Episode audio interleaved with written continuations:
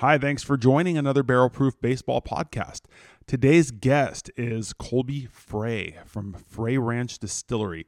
Uh, Colby wears a lot of hats for the distillery. Um, he's a co founder and president and has a part in distilling and farming, and he does a lot. He wears a lot of hats there. So um, I was really excited to talk to Colby. He is a former uh, Nevada Wolfpack alumni as well, uh, much like myself. So it's always fun to catch up with somebody that has ties to Reno. Uh, Frey Ranch is in Fallon, Nevada, which is an hour east of Reno. Um, so yeah, we had a lot of fun chatting a little bit of uh, Reno times, I guess you'd say, and uh, we have some some common friends who were very helpful in pushing me to get introduced to Colby and and uh, have an opportunity to sit down and talk with him. Their whiskey is outstanding. Their story's outstanding. Um, everything from the grains that they make on their on their ranch. Um, they they farm it there. They make the whiskey there, and the first time the whiskey leaves is in a bottle, uh, either being sent out to you know for distribution or with a customer from their their uh, their place there at the distillery. But they're growing their own stuff. They're making their own whiskey. It's a really great story. I really wish them all the success. I really thank them for sending me this bottle because it's definitely one of my favorites. And uh, I'm looking forward to trying some more of their offerings. So check this out Colby Frey, Frey Ranch Distillery. I hope you enjoy it. Um, support for the Barrel Proof Baseball podcast is brought to you by Manscaped. Uh, Manscaped is the absolute best in supporting your men's grooming needs. Manscaped offers precision engineered tools and they obsess over their technology developments to provide you with the very best in men's grooming. Manscaped is trusted by over 2 million men worldwide. As an exclusive offer to my listeners, Manscaped is offering 20% off plus free shipping by using the code BPB at manscaped.com. Now, Manscaped hooked me up with their Perfect Package 3.0 kit. It includes the Lawnmower 3.0 that is waterproof with a built in LED light, their toner, and their um, oh, it's backwards, and their uh, anti-chafing deodorant, as well as a travel kit and some boxers. So uh, check it out. They do a really good job, make a really nice product. Um, 20% off and free shipping by using the code BPB when you visit manscaped.com. It's 20% off free shipping, manscaped.com with the code BPB. Next, support the channel by becoming a Patreon member. If you click the link in the description box below, you will see a link for Patreon. It's a monthly subscription. Uh, you can get some some swag, right? Some a Glencairn glass, Irish whiskey coin, and a bourbon coin. Uh, if you don't want to be a monthly subscriber, you can email me at barrelproofbaseball at yahoo.com and we can get those things shipped out to you. Uh, next thing you can do is go to the Amazon store. In the link uh, in the description below, there's a link for Amazon. Check that out. If you want to buy anything on there, a portion of the proceeds will come to the Barrel Proof Baseball podcast to help pay the bills. So, if you'd like that, buy stuff since you'll normally buy stuff on Amazon anyway. Just buy it from the Amazon store in my uh, description box below. Last part, check out our friends over at Walkoffs and Whiskey. They've got a great Instagram page. They've got a great website. They're selling some awesome swag, if you will. Um, they're selling shirts, and man, those guys are doing a nice job. So I'm excited to follow them. I'm excited to watch their releases because they're going to have a really nice following. They're marrying the two best things in the world with baseball and whiskey. So I wish those guys all the luck. Go check them out. I think you're going to like what they're doing. All right. Enjoy today's show. Colby Frey, Frey Ranch Distillery. Thanks so much.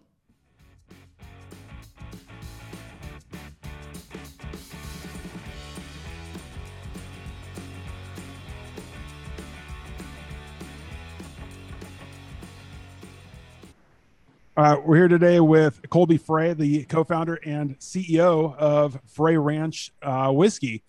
Uh, Frey Ranch, you guys are about in Fallon, Nevada, right? Yep. An hour outside of Reno, where Yeah. uh, I went to school. You went to you went to UNR also, right? I went to UNR. I was there at the same time you were, I think. Yeah, two, I was there 2000 to well 04 technically. Yeah, I was two, 2002 to 2006. So it took me a little longer to get through.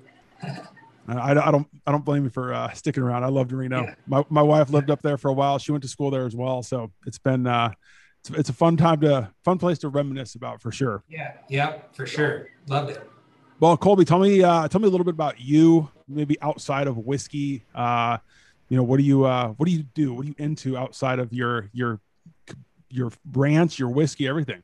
You know, it's it's funny because and, and, I'm not complaining at all, but like with how much work the whiskey and the ranch and everything is, there's not a lot of time outside of that. You know what I mean? And yeah. which is a good thing actually, because I'm doing what I love. I've always loved whiskey. I've always wanted to be a farmer. And so, um, you know, to be here all the time, we got a little boy that's five years old, just turned five, and a little seven year old girl. And so, pretty much if I'm not working on the farm or working in the distillery, I'm always kind of hanging out with them, you know. But I'm really fortunate because we're doing what we love. So, you don't need to do a lot of other stuff, you know?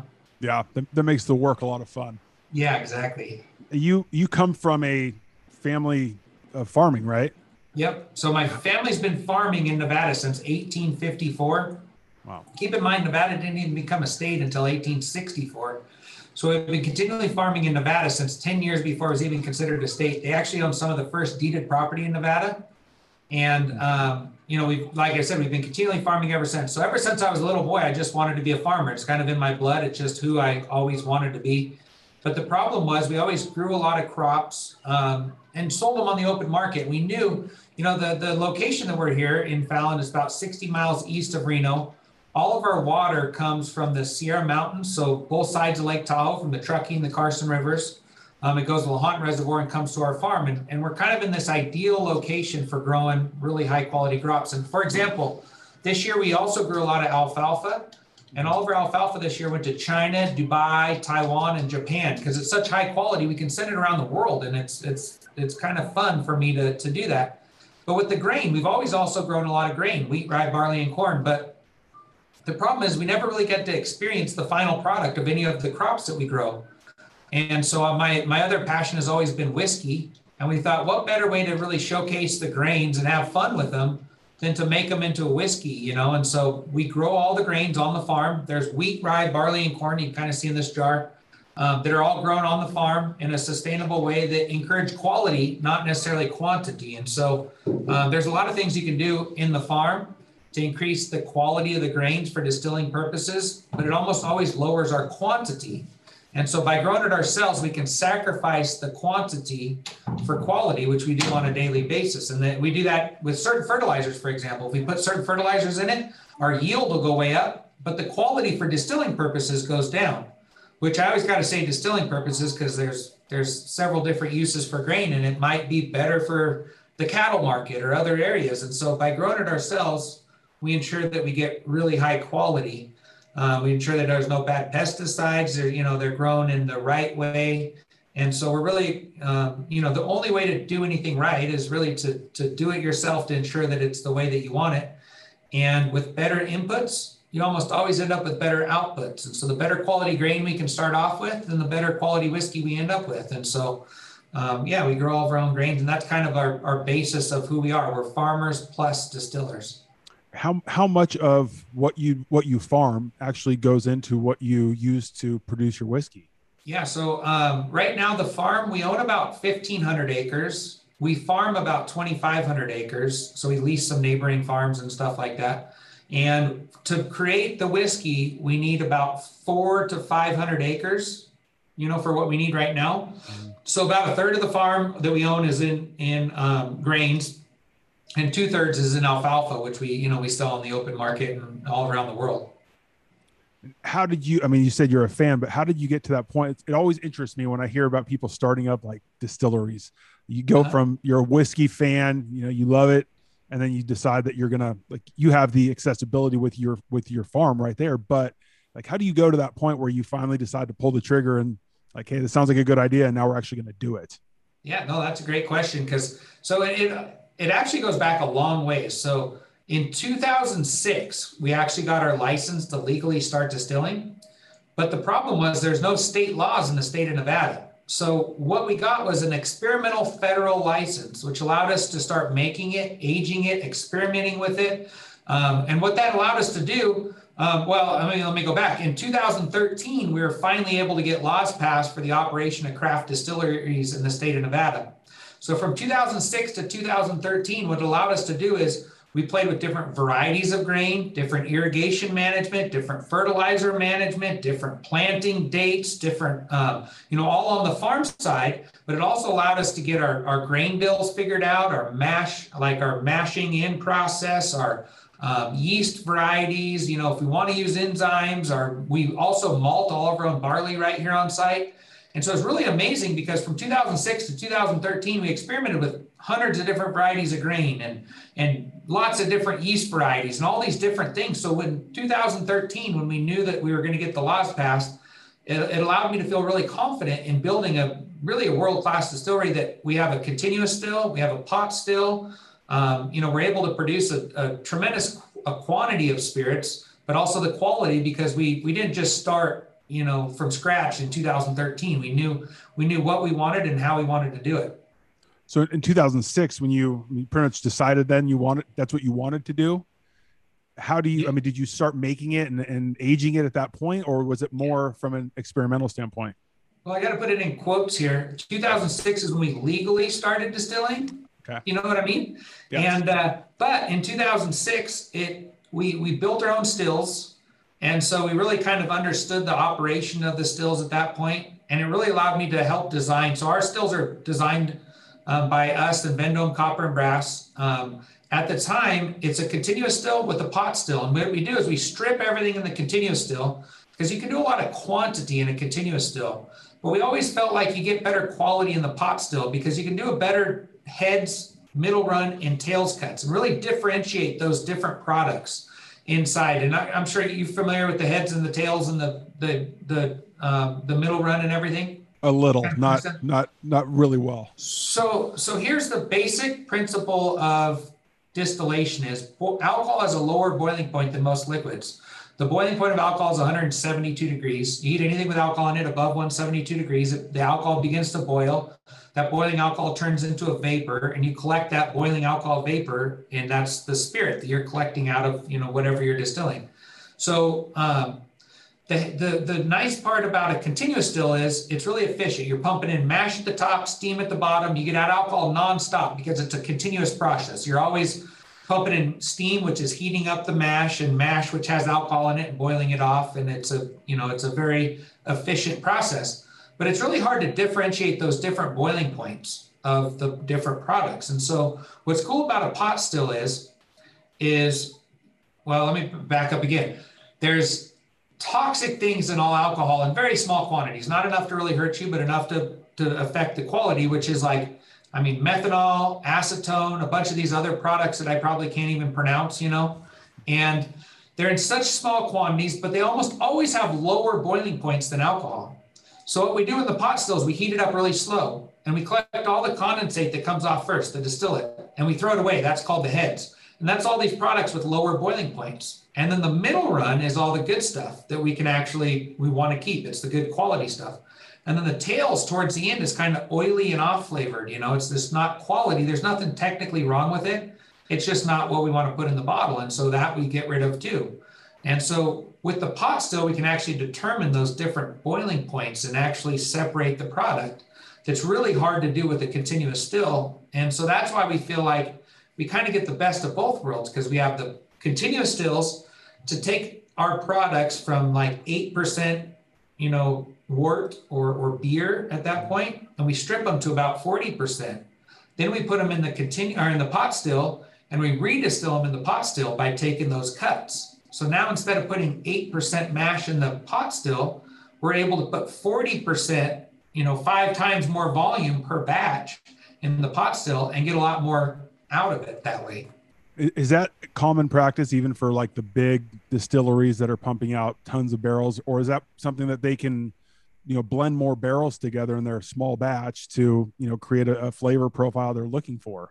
You know, everybody kind of has their own thing, but like for us, when uh, I guess my whole point of, of bringing it up is kind of fun because when we designed it with Vendome Copper and Brass, um, it was, you know, they built hundreds or thousands of continuous stills and hundreds of pot stills, but they never really made one where they worked in unison together like this one. And so it was really kind of cool. A couple months later, we saw an ad, uh, uh, an article written on Vendome, and they had a picture of our actual still you know, kind of saying this is the best type of still for a mid-sized distillery. and it was really kind of cool because it was our, you know, we were the first one to, to actually get them to, to build it like that. Yeah, that's awesome. I mean, having your own kind of unique way of doing it, and, and yeah. that's a it's a big company. I know they're they're widely used. That's really cool. Yeah. yeah. You guys, oh, there, then they're great. You guys do other spirits as well, right? Yeah, so uh, we used to do like a vodkas and and uh, gins, which were really good, and other spirits, but we've phased all those out Mm. We kind of tell everybody, it's the truth. We've always thought of ourselves as a whiskey distillery, and the other stuff just gave us something to do while we are waiting for the whiskey to age. Because our whole plan from the beginning is we wouldn't release anything less than four years old. Um, the the whiskey that you're trying right now is an average of five years old. There's some that's a little bit less, and some that's a little bit more, like 4.7 to 5.2, I think. Um, and uh, but we didn't want to release anything before its time. And so that the other other products gave us something to do. We discontinue them all. We have a few left to sell here at the distillery but when they're gone they're gone. We'll never make them again. Oh nice. Yeah just go go right to the whiskey man. Yeah. I have to i have to imagine that's way more fun to go through that process of making it than you know vodka or gin. It is and, and people ask us all the time like how did you wait five years before you bottled it? And my answer is always I got to taste it like anytime I wanted throughout the whole process. So it wasn't that hard to wait for me. well, and I'm, I'm sure too, like having the availability of your farm is probably a little bit different than other companies that are trying to start out their own their own brand and have to you know source things or you know go through like an MGP or something like that where where yeah. you guys can do it and like you said you have the other spirits and you've got your farming business going as well. Yeah, and so like and and and people have asked like, why didn't we go to MGP and get it, you know, start off with some of their product to get started off? And that's, I, there's nothing wrong with that. Let me back, let me say that up front. I mean, there's lots of distilleries that do that. And I think that there's a lot of really good whiskey that, yeah. that does that. But um, for us, we're trying to showcase our, our grains. And so we can't take somebody else's whiskey that they made from a different state and put it in our bottle with a good conscience. You know what I mean? And sure. so this is our way to really showcase the grains that we grow right here on the farm. So we had to wait for our whiskey to age. And then the other thing is too, is that our, our distillery's right here on our farm that's right next to my house that I want to pass this farm on to my kids. And so we can't screw it up. Like mm-hmm. it's it's gotta be good. We got to wait the full time. We can't, we can't, um, you know, we can't just sell it or we can't just walk away. It's like this is our our life right here, and so we really had to do it right the first time. Yeah, your name's going on that bottle, literally. Yeah. I mean, yeah. it's not. I, I I'm with you. I don't I don't know how that in that scenario. I think it would be difficult to try and source whiskey, which again, like you said, it's good, but you're not showcasing the grains and what you guys have available to you. I mean, that's that's yeah. an awesome way to look at it. I think. Thank you. And and so you're going with. I mean, I don't know if people really pay that much attention to it as as they should, but I mean, to go with a straight bourbon, you know, connotation on on the label, it has to be labeled. It has to be aged. You know, with no age statement, it's going to be aged four years, right? Yep. Yep. So yep. when you're getting your your aging done, you know, appropriately with the uh, with the bottles you're putting out. Yep, that was from the beginning. We said we will not release any whiskey less than four years old. It ended up being about five years old, even though it's really good at four. Um, we waited till five because we started working on the packaging, and we thought we would use what they call a stock bottle. It's just a bottle that everybody can use, you know, make a fancy label out of it or whatever. We just couldn't we couldn't get behind any of the bottles, and so we went through the the custom glass process, which takes a long time.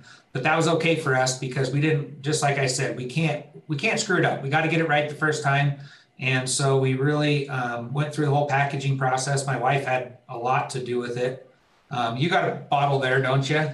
Yeah, this this so, might be the coolest bottle out there. This thing's heavy duty. Yeah, so it's, it's a really heavy, um, huge amount of glass in it. Yeah. Um, if you look at the topper, we kind of went through like it's it's metal. It's all recycled metal, but it's a metal topper. Uh-huh. It kind of looks like a bolt. And my wife always tells everybody like, I wanted to find something that you just find here on the farm, you know.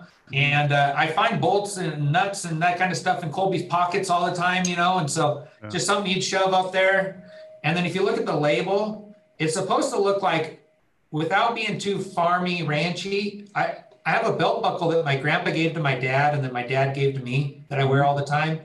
And uh, it's kind of like my belt buckle, you know, without being a, you know, wraps all the way around the bottle. Yeah. And then if you look at this, let me show you.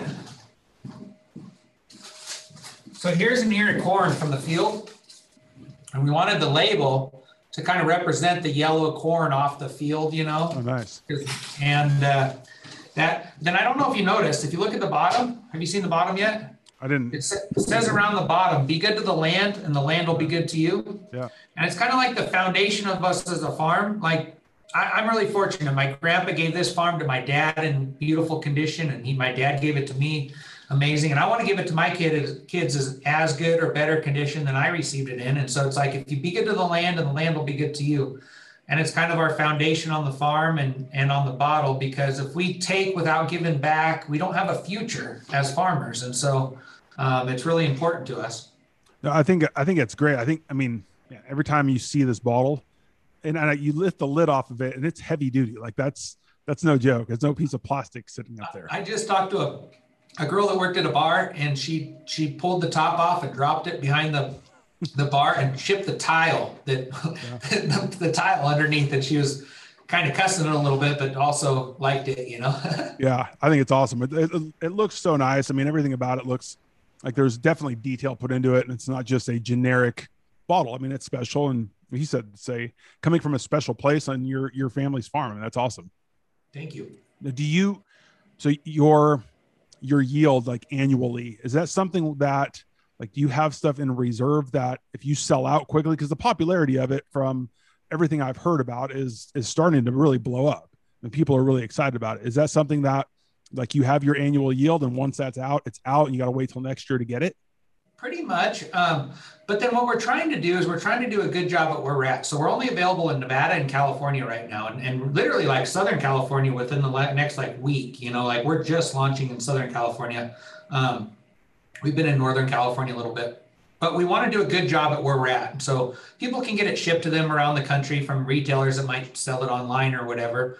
But uh, every year we increased our production and as we can increase our production, we'll increase our states. But yes, uh, when we run out, we run out. It's not like we're not buying from MGP or, or a place like that that might have thousands of barrels extra that they you could maybe buy if you if you need more, you know. And so um, last year we're really fortunate that we actually met all of our sales goals even with COVID, which is is kind of cool. And our on our launch year, we launched in Las Vegas last year in February. It was amazing. We were in 260 on-premise locations. So that's bars and restaurants in one month. And then they all got shut down the next month. And so we were kind of scrambling like, oh man, what are we going to do? You know, because we were trying to keep supply for those on-premise places. And, and as unfortunate as that they got shut down, we're, we're also, uh, you know, our, our inventory was hurting. So we, we uh, kind of re reevaluated everything and started with off-premise, which is like, you know, when you consume it off-premise, grocery stores and and liquor stores, and and we were really fortunate that that they really came through for us and, and got us back to where we wanted to be. You guys had a really good year in 2020. I saw you have you you won a number of uh, of awards from some different places on uh, was it this the straight bourbon and then the rye also yeah the rye so that's that's the rye and uh, it won a bunch of awards too and, then, and the, my favorite award and it was the coolest uh, just advertisement that i've seen is the rye got uh, top 10 whiskeys in the Whiskey Advocate Fall 2020 catalog. And it said our their advertisement on Facebook said our top 10 whiskeys hail from Kentucky, Tennessee, Nevada, Scotland, and Ireland. And I thought, how cool is that to have Nevada yeah. mentioned with Kentucky, Tennessee, Scotland, and Ireland? You know, like seriously. I was that that that was just that part right there was really cool to me. Yeah, that's that that'll stand out for sure. That's awesome, man. That's so cool. Now you guys, so you you're doing you're doing everything there. Like you're growing the crops yeah. there. You're like you said, you're malting it there. So without getting, I mean, you don't have to get all science on it, but you're going from getting the crops, and then what is that process like between you know going from crops to getting it into the bottle? Yeah. So I mean, um, first, I mean, it's so much more than just either buying grain or, or buying whiskey because we have to start with like seed selection at the very first, you know, and then we have to figure out which fields we want to plant it in because we're rotating our crops. You don't want to just grow one crop in one field constantly, you know. So it's all this planning before you can even uh, plant your crops, you know. And then we take soil tests, and then we also put before we plant the the crops. It's kind of cool because in the distillery, all of our solid byproducts that come off the stills go to the dairy that's right next door. Our property butts up next to their property. And then the dairy produces a lot of manure. The manure is the best fertilizer that you can get. You know, it's it's got every nutrient that that plant needs in it. So we spread that on the field before we grow the next crop. So we don't have to buy any commercial fertilizers or anything like that and ship them in from really around the world. A lot of commercial fertilizer comes from overseas. And anyway, so um, so it starts off with that that kind of planning. You know, then we once we know what types of, of even the seed selection, there's different varieties of each seed. You know, so we plant the seed, then we have to do our irrigation management. Um, you know, you test it periodically for all kinds of different, like maybe it's lacking certain nutrients and things like that. We take tissue tests. Um, then uh, we harvest it. We store it um, right here in silos. So we get it, we got to make sure we harvest it at a really low moisture so it stores well inside the silos. Um, then we mill it right here on site. We uh, mash it in. Uh, so we cook it. So, um, and, and in the meantime, if it's barley, we malt all of our own barley here on site. Uh, we mash it in, which is really important for the conversion of the starches in the grains to sugar. If we, you know, really get down into it, we ferment it, distill it, age it, filter it, which we don't cold filter it, but we just rough filter it just for any sediment, but no cold filtration because that takes out a lot of the flavors Bad. that we just spent five five plus years to get, and then bottle it all right here on our site. So it's kind of cool because um, Ashley, my wife, tells everybody when when she she works in the tasting room every Saturday. We're open from noon to four in the tasting room, and she tells everybody none of the ingredients have ever left our possession until you take them home. So, like from our, our trademark is called from ground to glass. We have total control of everything from the ground to the glass. I mean, I can see why you take so much pride in it. Like I keep I, am thinking about this in my head, like the detail that you put into the bottle, like every little thing about it. I mean, when you're literally like you're talking about the seeds, and I mean, that's it. Really is incredible. I mean, uh, whereas other companies like they're focused on where am I going to go get these grains from, or or whatever. Like you're actually doing it yourself. Like I think that's a really really cool, unique thing that it's probably not. I have to imagine it's not done very often in whiskey. No, there, there's very few that do everything, and there's there's a few farm distilleries, but they might grow they might grow the corn, but they buy the malt, or you know, they they buy certain ones. But from the beginning, we said we want 100% whiskey from us, and to do that, we got to make our own. We got to malt our own barley, and even though, like honestly, we could probably buy the malted barley cheaper than we could even make it for ourselves, grow it and make it. You know, but um, but that's not who we are. We want our product in there do you do you spend more of your time in the the farming side of things or the uh, the whiskey side of things? What it's the best in the in the world because in the spring I'm heavy on the farm. You know, in the winter I'm heavy in the distillery. In the middle of the summer it's probably 50-50 because we're we're maintaining all the crops but we're not planting or harvesting or anything. In the fall it's probably heavy on the farm. You know, and then the like I said the winter is usually a lot in the distillery, you know, and so it's kind of fun because it's never never boring. It's never the same yeah. thing all the time. And so I don't, I don't, it's not really heavy on one or the other all year round. It's, it's really seasonal. Um, but we got a great team in the distillery that can run the distillery while I'm working on the farm. I got a great farm team also, but uh, it's, it's really fun for me. With, uh, with uh, I mean, I think people are generally, I hate to say it, most people, but a lot of people are, are unfamiliar with Northern Nevada. Yeah. Um, you know, they think Nevada and it's Vegas. I mean, I don't even know if I knew where Reno was before I went to school up there. Um, but there's, you know, weather in northern Nevada is definitely uh, it can be a little brutal. Yeah. What are what besides that, like what are some challenges that you guys have that may be unique to like what you're doing versus maybe some other areas that are distilling? Yeah, that's a that's a great question. I'm sure you've been to Kentucky and they'll talk about how important the four seasons are for aging yeah. whiskey. Yeah. You know, and inside the barrel, it expands during those hot winters and it contracts during cold hot winters. Sorry, hot summers and it contracts during the cold winters. You know, and so it's that expansion and contraction is really important. Me and my wife just laughed every time they said that because we're from northern Nevada and sometimes we have all four seasons in one day. You know, you you've been here and, and experienced oh, yeah. that, I'm sure. And uh, so that's really important that we have that. And it gets down to zero degrees here in the coldest part of the winter, and and it gets up to 100 plus degrees in the hottest part of the summer. And so we're, we really do have that that expansion and contraction. Now, the one thing that we're lacking for that is humidity. Now, humidity is really important to keep the wood from drying out. And there's a lot of, of really science that goes into why humidity actually makes a better quality product also. And so in our barrel warehouses, they're unheated, they're unair conditioned, but they're humidified. So we have a really expensive humidification system that keeps them nice and humid. So we don't lose a lot to the angel share, but also at high humidity, you actually lose more alcohol than water. At low humidity, you lose more water than alcohol. So at low humidity, we would lose more water, which means the proof would actually go up in the barrel, which is bad because then we'd have to add more water to get it to 90 proof. You know, so now we have a more diluted, less concentrated, less flavorful product. So it's really important that we add that humidity in the barrel warehouse um, to make a better quality product, and then also to not lose as much to the angel share. So the other um, the other benefit, though, to lack of humidity is there's a lot of reasons why I feel like the lack of humidity is actually better for the growing and the farm side of it because we have a reservoir where we get all of our water. So we irrigate when it needs it. Not we're not relying on Mother Nature, which is feast or famine. You get too much water, not enough water. But also, um, we don't have a lot of humidity where we can get the grains to dry down in the fields naturally, rather than um, either having to use them fast because they're, they're, there's too much moisture in them. They might mold. They don't store well when there's there's higher humidity in them. Or there's big dryers that use a tremendous amount of electricity or uh, propane actually to, to dry the grains to get the, the humidity out. But what's really cool about it is, I mean, whiskey traditionally was a way that farmers could store their grain longer, you know?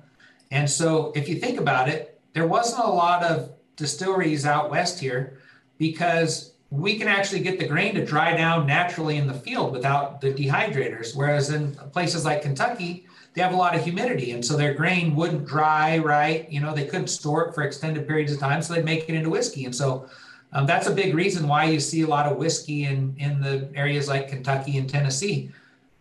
I, I didn't know that. I, I didn't know that about humidity. I'd never heard that before. Yeah, because I know the heat and the cold is going to affect you know the barrel and and the whiskey absorption and everything like that, but that makes perfect sense because you can get you'll get some hundred degree days in in northern Nevada fairly yeah. early in the year, and then you can get a random snow and and even in like October, yeah. you know, it's the same thing. It can stay warm and but the yeah, the, it just never gets very humid. Yeah, and it doesn't. You know what's crazy is like you'll you'll come here and it'll be 105 degrees outside. You'll walk in the barrel house and you look at the thermometer and it's only 90, 95, whatever in the barrel house because it's a little behind, you know. And uh, it's just hard to breathe in there because of all the humidity. And you go back outside, you're like, man, it's way cooler outside, yeah. even though it's 10, 15 degrees hotter outside. But that lack of humidity really uh, makes it a lot more bearable to, to withstand, you know? I remember, I remember shoveling snow off of the baseball field so that we could play in, you know, March or whatever it was. And then by game time, you're in sh- like short sleeve shirts and you're, you know, you're bundled up shoveling snow and it's icy and just gross. And you know, it's beautiful by the time you get to game time. It was awesome. Exactly. yeah. So we're, we're in what they call the high desert. And so that we have really just ex- extreme differences between day and night also. And what that does also a lot with the plants is allows them to breathe during the really cool nights, but grow during the hot days. And so it's really kind of an ideal growing condition for the plants too. But it's just like that. It'll, it'll snow at night. It'll be 30 degrees and, and it'll go up to 65, 70 during the day. And everything's melted or a lot of times we'll get a, a rainstorm or a little snowstorm here in the morning and by by noon it's dusty again you know it's crazy. Yeah. just dries yeah. right out. Yeah that northern that northern nevada we- weather is no joke. People yeah. haven't been up there. It's it's definitely uh it's unique to say the least. How how so when you talk about like the humidity and, and getting it to 90 proof is that something that was important? Is that did you want specifically to get this to 90 proof as the as the straight bourbon yeah, and we, we definitely wanted it. So if you don't cold filter it, you want it to be above 88 proof usually. Um, and we tasted it at every proof, and it was really crazy how much different it tasted at like 92, 94, 96, 98. And our favorites was 90 and 100. And we wanted to do it at 90 just because we wanted something for the people that might not. Care for the higher proof bourbons, you know. But then we did our rye whiskey is bottled and bonded at 100 proof, you know. Mm-hmm. And then we also do our single barrels. So we do single barrel store picks, and those are barrel proof. And so those are 120 something proof a lot of the time. So um, we kind of wanted the 90 for, for just the, that, that, um, you know, that different variety of people. Yeah, I see a lot of, a lot of people coming out with like that 80 proof. And for me personally, uh, you know, I'm not like the proof snob. I don't. It doesn't need to be you know as high as humanly possible. But um, most 80 proofs that are out of like big distilleries, uh, just it doesn't it really doesn't do it for me. I think that 90 is like a really nice sweet spot for people that like you said don't want to go super high in proof but don't necessarily want just that entry level 80 proof that is you know can be like carameled down to be too sweet really yeah. And that's what i always said i did i never wanted to make an 80 proof so 90 proof is pretty much our floor of where we'd ever bottle anything. Okay. So let's let's talk about some of those bottles. I want to i definitely want to yeah. open this thing up. The so is the is the the barrel proof is that typically at this one's 132 is that typically what you're at? pretty much our highest barrel we ever did. So normal them are 120 to 126 mm-hmm. um, that was one of the single barrels that we had here at the ranch that was i think 170 barrel number 174 mm-hmm. um, and uh, it's it's yeah that's that's a high proof one but you know what's crazy a lot of times when we do these barrel picks we actually just did one uh, two of them actually this morning and uh, we'll offer like six different barrels to the stores. And I find it ironic how a higher proof one, like the 132 proof one you have, typically doesn't taste as hot as the 120 proof one or the 125 proof one. And I don't, I don't know what it is about it, but I've, I've always noticed that when we do these barrel picks. I was laughing. I, I had posted a picture on uh, social media of my excitement to you know chat with you, and so I posted a picture of, of the the bourbon. This is the straight bourbon, and you know, I get a response with a, a picture of um, the barrel proof where somebody, I guess they had like a, I think it was a Las Vegas club or something like yeah. that. They did a, a, single barrel, and I was like, yeah, I, I, got a little sample of it, but I want to, yeah, I want to try that out because some of those yeah, are really so interesting. Did they have a, a, special sticker on it or something like that? I got to look. I don't remember. I, will I'll look at the picture and I'll let it's you know. Funny. Yeah. Now, all right. So, so the just the straight bourbon. Tell me a little bit about this. So it's 90 proof. It's aged at least four years. Um, yep. I've got batch two here. Um, yeah, tell me a little bit about this, like some tasty yeah. notes or. So it's four grains. So it's wheat, rye, barley, and corn. And so I'm sure you, you're familiar with it. Bourbon has to be 51% or more corn. So they all have mostly a majority corn in the mash bills. But most bourbons are barley and rye. So they're, they're corn, barley, and, and rye. And then some, there's wheated bourbons like your Maker's Mark, you know, is corn, barley, and wheat. And this one has wheat and rye because rye is traditionally a really spicy grain. And wheat is typically like a kind of a subtle grain, but I also feel like wheat contributes a lot to the mouth feel. So you get that little bit of creamy texture from the wheat when you taste the four grain bourbon. You get a little bit of spice from the rye, and then you get a little bit of sweetness from the corn. And so it's a four grain, it's 66% uh, corn, it's 10% wheat, 11% rye, and 12% two row malted barley that was malted right here on site. So there's two row and there's six row malted barley. Are you familiar with that? No, I've never heard those. So two row malted barley, it's when it's growing on the plant, there's two rows growing at the, the where the seed pod grows at the top. Six row has six rows. Six rows traditionally gets a lot more yield. There's a lot more, you know, uh, growing up there on the top of the, the plant there. But the problem is there's two rows on the six row that's really plump and big, and then there's four rows of kind of smaller little grain, you know. And so the problem with that is, is when we're malting it, they all germinate differently because they're all different size seeds. And so we grow two row barley because typically it's better quality for malting purposes because the, usually the, the grain is all a more even, consistent size. So when we germinate it and, and malt it, malting is basically germinating the plant and it's it's a lot more consistent and easier to work with in the malt house. So even though the yield is a lot less, we still like two row malting barley. It's funny. I've, I've talked to a couple other, you know, craft distilleries or, or smaller distilleries that are, you know, getting themselves going and, and have done fairly well for themselves. And it seems like something that's very common amongst you know like a smaller distillery that's not mass producing bourbon is the four is the four grain mash bill versus yeah. a lot that are, that are three grain and i was just I, am always curious about that but i always but your explanation of using the wheat for that mouthfeel the rye for the spice i mean i think it makes perfect sense yeah and we just we, and we've always grown on the farm here we've always grown wheat rye barley and corn and it's really funny because the rye that we've always grown here is the same variety. So when, when we started researching like what should we grow for distilling purposes, you know, and we we looked into it and we found out the varieties that they grow in Canada and Germany and all these other places that grow a lot of rye. And it's the same variety that we've been growing on the farm for the last 50, 60, 70, whatever years since we started growing that variety. And so um, it was kind of fun for us. And uh, and same with wheat. I mean, we've always grown a, a, soft white winter wheat, and that's the same variety that we put in the the you know the the uh, the whiskey. And so it's really hard to decide between the two. And then we what we did is we distilled each one 100% by themselves.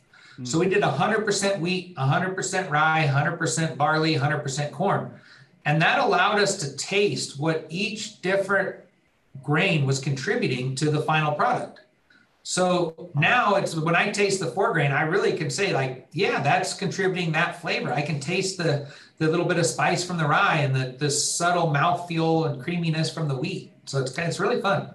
I like I, I really like the amount of rye that's like you get that spice from the rye for sure. I think it's perfect because I think sometimes you know like the 80 proof ones, you know like a Basil Hayden's they they try and over it to make up for the lack of proof you know so it's just a it's like spicy caramel and it's not really good. Like this gives you a nice amount of spice um, along with that really nice mouthfeel like you said from that wheat I, I really like that one. Thank you.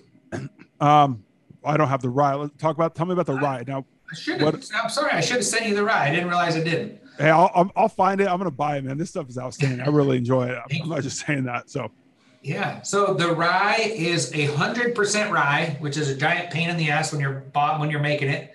Um, but it's super fun because just like I said, I fell in love with the rye all by itself. And so by putting something else in it, it takes away some of the flavor. Or you're wondering, like, is that flavor coming from something else? And so it's a 100% rye. It's bottled in bond, which you're, are you familiar with the, the rules yeah. of bottled in bond? 100 so proof, uh, aged four years. Yep. Distilled in the same season, mm-hmm. distilling season. So it's kind of a funny story. We released batch one and batch two at the same time mm. because we distilled our first few batches that we're going to blend together. This is like distilling batches, but we we we have our batches, or it's usually several batches, and um, our first batch of rye happened to be at the end of June, mm-hmm. and then our, our next batches were at the beginning of July. Well, the distilling season just happens to be January 1st till the end of June, and then July till the end of December. So we had to we actually had to bottle them, even though they were literally days apart in in fermentation, and they're actually pretty much put in the barrel almost this i mean within days. And uh, but because of that we had to to bottle it as batch one and batch two. Wow. But you got to keep it for the uh, for the bottled and bond reference. Yeah That's, bottled and bond. Sense. so because we did that we had to have two different batches now how how old is the rye how long is that aged it's all five years or more so we can okay. actually so we actually put aged five years on the label we could put okay. it you know nice um, okay, and then the the barrel proof because this is the one yeah. I'm ready to jump into yeah. here. So it's just barrel proofs, and what we do is when we when we take our next batch of barrels, we get them all in a line. We taste all of them. We kick out the ones that are special for different reasons. So they might be they're all different, and it's amazing how different they all are. So like one might be really creamy, one might have a little bit of spicy, or one might be caramel, or one might be really earthy, or whatever. We kick it aside.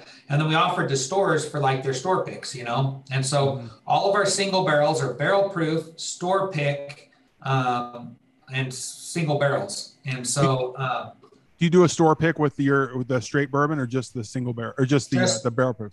Just the barrel proof single barrel right now. And so um, and so that's what's fun. And, and, it's really fun to taste through them with the stores because it's amazing the different flavors in each one. And so we taste them with them and it's really fun. I get I get a lot of caramel on the nose with this one. Is that crazy? Yeah. Yeah, and then there, there's that rye spice. Is it the same mash bill as the straight bourbon? Yeah, everything's the same exact mash bill, and uh, yeah, that that would have came out of the same same barrel, same everything. Just not not proof down from there. Not proof down from there, and it's it's special in its own way. So like none of the barrels that we've ever tasted, we taste every one of them to make sure none of them are bad in any way, and we don't want to blend it. But we haven't had any that are, you know, that are necessarily bad. But they they might just be just a normal bourbon, or they might be a good, you know, just a, a good bourbon, but they're not special in their own way. Mm. And so that's why we kicked those out. That one's one of our distillers pick that we sold here in the tasting room. That that's really really nice. That doesn't taste like 132 proof by any means. Yeah, is that crazy? 130. Yeah, 132. Yeah, yeah, that's not that doesn't because there's some uh, not naming names, but there are some barrel proofs that are a little popular at the moment, and they definitely come off a lot hotter than that with the proof, yeah. not not the rye, but just the proof itself. Yeah, No, and that's and that's that's what that's what I was saying. Like those higher proof ones always seem to be really really creamy and buttery, but you mm-hmm. taste a little bit of cream in the mouthfeel and yeah, yeah, it lingers really nicely. That doesn't that doesn't go away. That's one of the things too. I think with the four grain mash bill, you have a really good finish on it, and so to me the finish is just as important as the rest of the the tasting. You know, if you if you taste it and it tastes fabulous, and then all of a sudden you get a, a bad aftertaste or finish, yeah. it doesn't make you want to drink it again. But sure. when you get a really good finish, it just want, makes you want to come back to it and drink more. Um, now, is there is there any other um, have you have you dabbled at all with any like finishings or anything like that? Yeah, so we've never done any like special finishes. So because like uh, if we did like a wine barrel finish or a the sherry finish or something like that, it's almost like we're covering up the grains even more, you know. And so our, our idea was to showcase the grains, but what we ha- we have done we have we make 80% bourbon, 15% rye, and then 5% other stuff. And we always it's it's the truth. We say it's 5% of our production, but 90% of our fun. You know, and so we've made like I said, 100% corn, 100% barley, 100% wheat, 100% rye. We've also made 100% oat. Wow. We've made a five grain bourbon with oats. We've made a four grain where we replace the wheat with oats. We've made a four grain bourbon where we replace the rye with oats. Um, we've made uh, single malts, so like 100% malted um, barley, so like an, almost an Irish style whiskey. Yeah. And then we made smoked single malts where we took our own corn. So, you know, peat is just like decomposed plant matters from years and just in these bogs, and they dig it out and they burn it. You know. Well, what we did is we decomposed a bunch of corn stalks, and we pressed it. We, we got this powder that comes off the, the mill. It's almost like a flour, mm-hmm. mixed it with water, and then mixed it with the, the decomposed corn stalks, pressed it in bread pans, and then smoked our barley with that to make like a Scotch style, you know, from the ranch here where we can actually the even the peat is from, you know, it's not peat, but you know, the peat yeah. substitute is from the ranch. Um, we've done a smoked rye and oat which is going to be really good, I think. We did a quad malt where we took our bourbon recipe and which is wheat, rye, barley, and corn, did the same ratios, but everything's malted. So the corn's malted, the rye's malted, the barley's malted, and the wheat is malted. And we call that our quad malt, which is really fun because it's crazy how much different it tastes because we literally put whiskey in the barrel the day before. It's our traditional, our, our normal mash bill with just, you know, normal corn, rye, and wheat. And then the next day we made this quad malt and we taste them side by side. And it's amazing how different it is. It's almost like you're drinking like my it's almost like you're drinking like Splenda, the sweetener. You know what I mean? It's wow. crazy like how how like the mouthfeel and everything's like just lingers. Um, we have so many fun things like that, that that are on the way. The other fun thing that we did is is we did a lot of 100% wheat, 100% rye, 100% bar malted barley, 100% corn. And what I'd like to do someday is you know they have store picks, you know, like like we do with our single barrels. I'd like to do a store blend where you send like a vial of wheat, rye, barley, and corn and say, you guys figure out what you want your your mash bill to be, and we'll blend it and send it to you, you know, and it could be it could be a secret, it could be advertised, whatever you want. You know what I mean? It'd be kind of fun to do that kind that'd of be, stuff. Yeah, that'd be really cool. I think you'd have people fighting to do that. Because yeah. everyone, I mean, like you know, you get to start your own uh your own bottle you know, so to say, so to speak. I mean, it's you're you're coming up with the the, the blend of it. I think that'd be a lot of fun. Yeah, they have something to do with the final product. Whereas yeah. you know, like our barrel picks are super fun and they're they're cool, but you're picking you're picking one. You're not really deciding the final yeah. product. You know what I mean? How how much how much like creative control, so to speak, do you have? Or is that something that you come in and go, hey guys, like I want to try this out, or does your your you know master distiller come to you and say, hey, you know, let's let's try this? Or is this a, uh, a collaborative thing? Like, how does that work? I mean, it, it, goes both ways. I mean, I have ideas all the time, and he has ID, great ideas all the time too. And so it's kind of fun, and we just bounce them off of each other, and then and then do it. And that's what's fun is we're not, you know, big distilleries I think have a problem like doing kind of off the wall wacky stuff, whereas we could just say, yeah, we're gonna we're gonna do oats, and that's oats are kind of a fun thing because they're a little bit different. But the problem with oats are when you grow them in the field, they're 60% hulls now, a hull is like the protective coating that's around the, the actual grain, you know? Mm-hmm. And so it's like a protective sheath, right? And they're a giant nuisance in the distillery. They're giant, I mean, they're just, it, it's really hard because They just cause problems in the stills. They cause problems in the fermentation tanks, everything. And so we actually found a variety of oats called naked oats or nude oats, and they don't have this hull.